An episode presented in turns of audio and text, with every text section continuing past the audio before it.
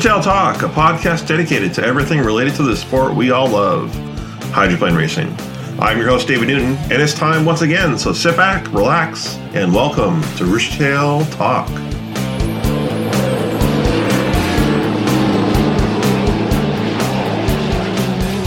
It is July 4th, 2023, and this is episode 104, our mid season check in. Well, happy 4th of July, everyone out there. Hope you're enjoying today. Hope you got the day off, enjoying it with friends and family. And hopefully, you're celebrating this amazing country on this holiday by blowing up a small part of it. Anyways, uh, this is episode 104, our midseason check in. Short season this year, only four races. We're two down, two to go in our month of racing for the year. We're going to talk a little bit about the first two races, some highlights, some lowlights and what we can expect in the next two races uh, later this month in July and early August. Well, race fans, you were treated with some some great action on the water and some great streaming. Uh, I got to say, the streaming has been fantastic this year. They keep stepping up their game with that, and that's one of the highlights H1 has going on right now. But let's talk about the first race over in Guntersville. Two and a half mile race course. They widened it quite a bit, over 1,200 feet wide. So the drivers were really able to get on it during qualifying and during racing, and the speeds really showed on the water. The U40 turned a lot of heads over there. They were not only top qualifier, they were able to break that 170 mile an hour mark, that magical number that not many drivers have done that before. Uh, first time it happened was 1993 in Detroit with Mark Tate and the U10 Winston Eagle. They hit just a tick over 170 at 170.087 miles per hour. Uh, Chip Hanauer and Dave Villwock, the only two other drivers to do this. Uh, Dustin Echols has his name in the record books now. He was able to do 171.294 miles per hour. That is extremely fast. Just crazy to think about how they're able to do that with the restrictions on the turbines. They had some restrictions back in 93 and in previous years, but not like they have today. Uh, H1 really trying to preserve equipment, uh, and rightfully so, uh, should be doing this because there's not many of those engines out there and parts out there. So really trying to keep boats, um, you know, in, intact and, and, keep those uh, Lycoming engines intact, uh, which they a lot of parts you can't get anymore. So awesome to see that. That was so fast. Uh, a team that's really just struggled this year and last year with a lot of things. Um, uh, keeping things together. So it was awesome to see them have that victory of breaking that 170 mile an hour mark, um, which not many have done before. Eight boats joined the field, uh, seven which raced. Uh, the U440, the uh, Boitano Homes, was not able to get on the water um, and race there. They had some gearbox problems, they had to withdraw. Um, but really, for the, for Guntersville, I think that fast, fast course that was the highlight of the weekend. Seeing those fast times and seeing drivers air it out on the race course. Unfortunately, in the final heat, the U91 did flip at the start of the race. Some speculation: did he lose his lane? Did he slide out? Regardless, he was back, and he didn't have much room. He went rode up the rooster tail of Corey Peabody in the U9 Beacon Plumbing, and went end over end and unfortunately laid right in the path of the bucket list racing. The bucket list racing uh, went right over the back of him, broke off uh, the rudder, did damage to uh, the transom and the rear shoe of the of the U91, and did damage to the bucket list racing as well. It broke off a little piece, uh, or broke off a decent sized chunk of the sponson tip. Um, did some damage to the skid fin area uh, and uh, they once again the U40 was not able to get out of the race weekend without some sort of damage. Um, but and unfortunately, with that race, they were not able to run a restart of that final heat. They had to call it due to weather. They gave the win based off points to Corey Peabody in the U9 with a Beacon Plumbing. So our first winner of the of the season is Corey Peabody, the U9, with their very fast craft as well. They that team did a lot of extensive um, rebuild to that boat after they flipped last year. That U8 and U9 look identical other than paint, but very two very fast boats on the water. Moving over to, to Madison, unfortunately, 91 could not be fixed in time. They did not join the field. Uh, Cooper's Express or the Go 3 Racing did not make it either. They went back home to Evansville. So a five boat field because the 440 couldn't make it either for the gearbox problems. They were back in their base camp uh, over here in the Seattle area. So five boats made it to Madison, and, and it was really anyone's race. Limited number of boats, so they ran a round robin style heat event where four boats ran at a time in five different heats, so everyone ran four times before the finals. One thing I want to say right now, you couldn't really determine who was going to win. I can't remember if it was the first or second heat. The the U11 Legend yacht. The hell's the name? Uh, the U11 Legend yacht transport came away with an early victory. Um, they saw four different heat winners in those five heats. So really, it, it was you didn't know who was going to win uh, in that final heat. Really close racing. The qualifying speeds were really close together, uh, just a few miles an hour apart. And just the parity there was awesome to see. Uh, very unfortunate there's only five boats there. Would love to have had double digits, but at least with those five, we had five quality race boats, any one of which could have won that race. Starting in the final heat, the U9 had to pull out. They broke a gear shaft and they were out for the weekend. Down to four boat field, we had the U11 Legend Yacht Transport, U8 Beacon Electric, U9 Beacon Plumbing, and the U40 Bucket List Racing. The Bucket List Racing, only one not to win a heat, looked like a odds-on favorite, possibly to win. Unfortunately, early on in the final heat, they did an 360 flip, landed right side up, and thankfully Dustin was okay, uh, as well as Andrew Tate. I forgot to mention he was he was okay in that earlier uh, race in Guntersville. Just unfortunate to see these boats flip and crash like that, but just thankful the drivers are safe. That's our first and foremost concern. Unfortunately, they broke. We're out of that, that race, and weather once again took its toll on the race. They were not able to run a restart of that final heat, down to three boats. They declared the victor off of points, and the winner went to the U8 Beacon Electric with J. Michael Kelly at the wheel. Two races down with two different winners. Unfortunately, we did not see a final heat run to the full extent, so they were based off of points. Begs the question would they have won heads up? Would there have been a different winner? We don't know, but hopefully we'll be able to know on the West Coast. Two more races to go. I'm hoping that we'll be able to see final heats for both of those and see the drivers duke it out on the race course for the victories. It's they definitely could have won. Uh, I'm not saying anything against them. They both had race victories. They both had excellent crafts. So you can't truly know, right? So, with these two races down, what do we know so far? I would say one thing that's really been consistent so far, other than the weather being terrible parts of the weekend, has been the parity in the sport. We've been talking about this in recent years. Parity is here. Yes, the boat number is down, the count is down, but the parity is in the sport.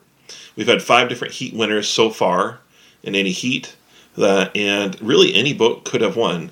This could have been six I'm surprised we didn't see the, the 40 win. I thought they were going to get a heat victory there. Um, the the Go three racing uh, technically did have a win as well, but they got disqualified for the dropping below uh, 80 miles an hour before the start for too long. So we could have had six or seven different heat winners so far this year. Um, but so it's just the parity is there. It's hard to predict who is going to win. So that makes it more exciting as we head into the Tri Cities in Seattle for the Gold Cup who will win these races. Will we have some repeat victories um, from J. Michael Kelly and Corey Peabody in Strong Racing? Or we're going to see someone else win? Odds, you can't go with odds. We don't know. That's, that's going to make it so much more fun. And I got to say, the hero so far hasn't really been one particular boat or team on the water, but it has to be the drones. The drones footage has just evolved so much for this sport. It's really great to see all those different angles and vantage points that you normally wouldn't see. Um, back when I would say probably back in the ESPN heyday in the '90s, we had some great shots from helicopters, from the shorelines, but it has nothing on these drone shots. They have some aerial footage that's low to the ground, to the water.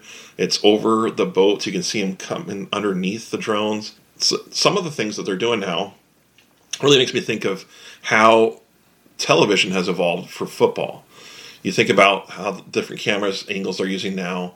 They have different cameras that are not drones, but they're held up by wires above above the field, so you can get in on the action. You can see the, them close up on huddles and before the play breaks.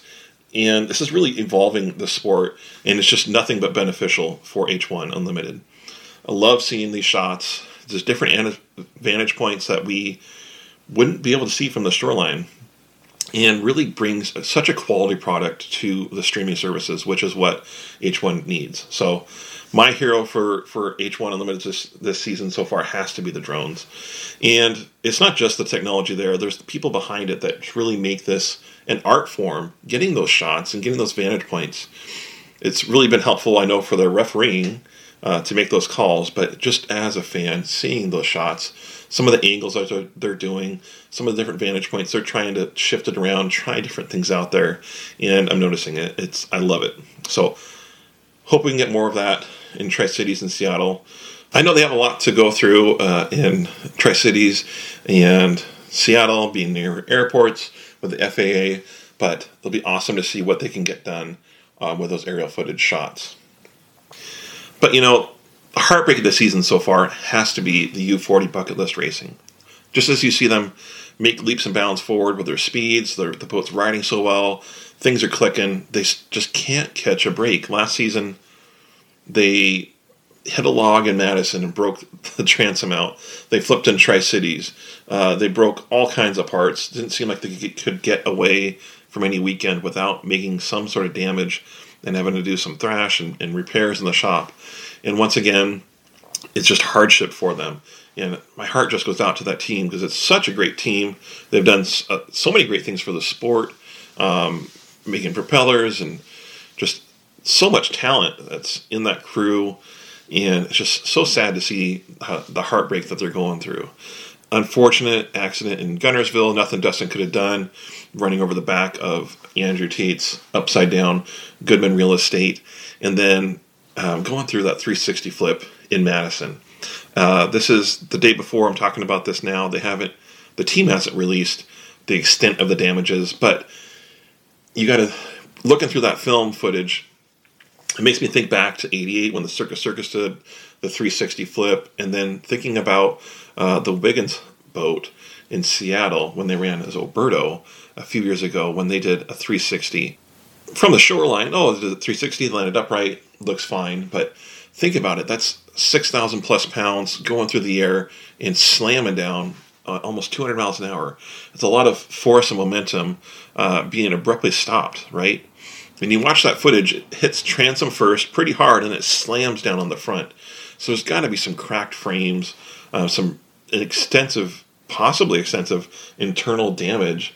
Hope the best for them. Hopefully, it's not as bad as it could be, and I'm hoping that we'll see them in Tri Cities or Seattle and get catch a break. They need a break. If there's if any team out there needs a break, that's the team. But hopefully, they can just end on a po- more positive note for this last half of the season. All right, fans, have you checked your deck to decks results? Hope you listened to episode 103 where we talked to Hydro Dan and we talked about deck to deck, that fantasy hydroplane league. Hopefully, you signed up for it and got your picks in in time. Um, once again, I'm not doing very good. I think I'm down the list, number 13 or so on my group. Um, I had some promising picks, but you know, you never know how it's going to go on race day. So in, in the Rooster Tail Talk League on deck to deck, right now we've got Craig Melody in first place with 3,467 points. Uh, Lucas Sophia Racing's in second with 3,430, and then in third place with also 300 or 3,430 is Mike Ward. So hopefully you're doing better than I am. I'm not going to say how many points I have. I just made some lame picks, I guess. Um, but it's a it's a fun way to keep keep up to date with the Hydro League and H1 Unlimited as the season progresses. And talking about the points, let's take a look after two races who is in the lead for high points. In first place, with a very slim lead, it's not it's not much of a lead at all. By one point, they're in the lead right now. U11 Legend Yacht Transport, uh, 2,315 points. Great to see them uh, in the lead for high points championships. If they can continue their their strategy of, of getting uh, finishes, finishing strong up in the first few spots, they could they could pull this out at the end of the year. I believe they finished every heat. They've had a couple penalties all, along the way, but great strategy they've had so far. Uh, great team with Scott and Shannon Rainey as owners. So love to see them continue to have some more success this year. Uh, in second place is U8 Beacon Electric, J. Michael Kelly at the wheel, 2,314 points, only one point behind uh, first place. So this has to be the closest uh, points race going onto the west side um, that we've ever seen before. I've never, I don't recall it being this close ever after two races. Uh, in third place is his teammate U9 Beacon Plumbing with 1,780 points. Fourth place is U40 Bucket List Racing with 1,718 points. In fifth place is U1 Home Street with 1,664 points. Sixth place is U91 Goodman Real Estate with 1,070 points. Seventh place is U3 Go 3 Racing with 330. And then we'll put in the 440 Boitano Homes as eighth uh, with zero points, uh, even though they never started to heat, but they did make an appearance on the east side. So, really close points battle going down to last few races. Could it be the U11 Legend Yacht Transport getting their first High Point Championship? Is Strong Racing going to make a claim for it? Will the 40 Bucket List Racing be able to repair in time and push their way back up there? They're only 600 points behind. Uh, don't count out the Home Street; they're about six, 700 points behind as well. Uh, they could be returning champs uh, for the High Points.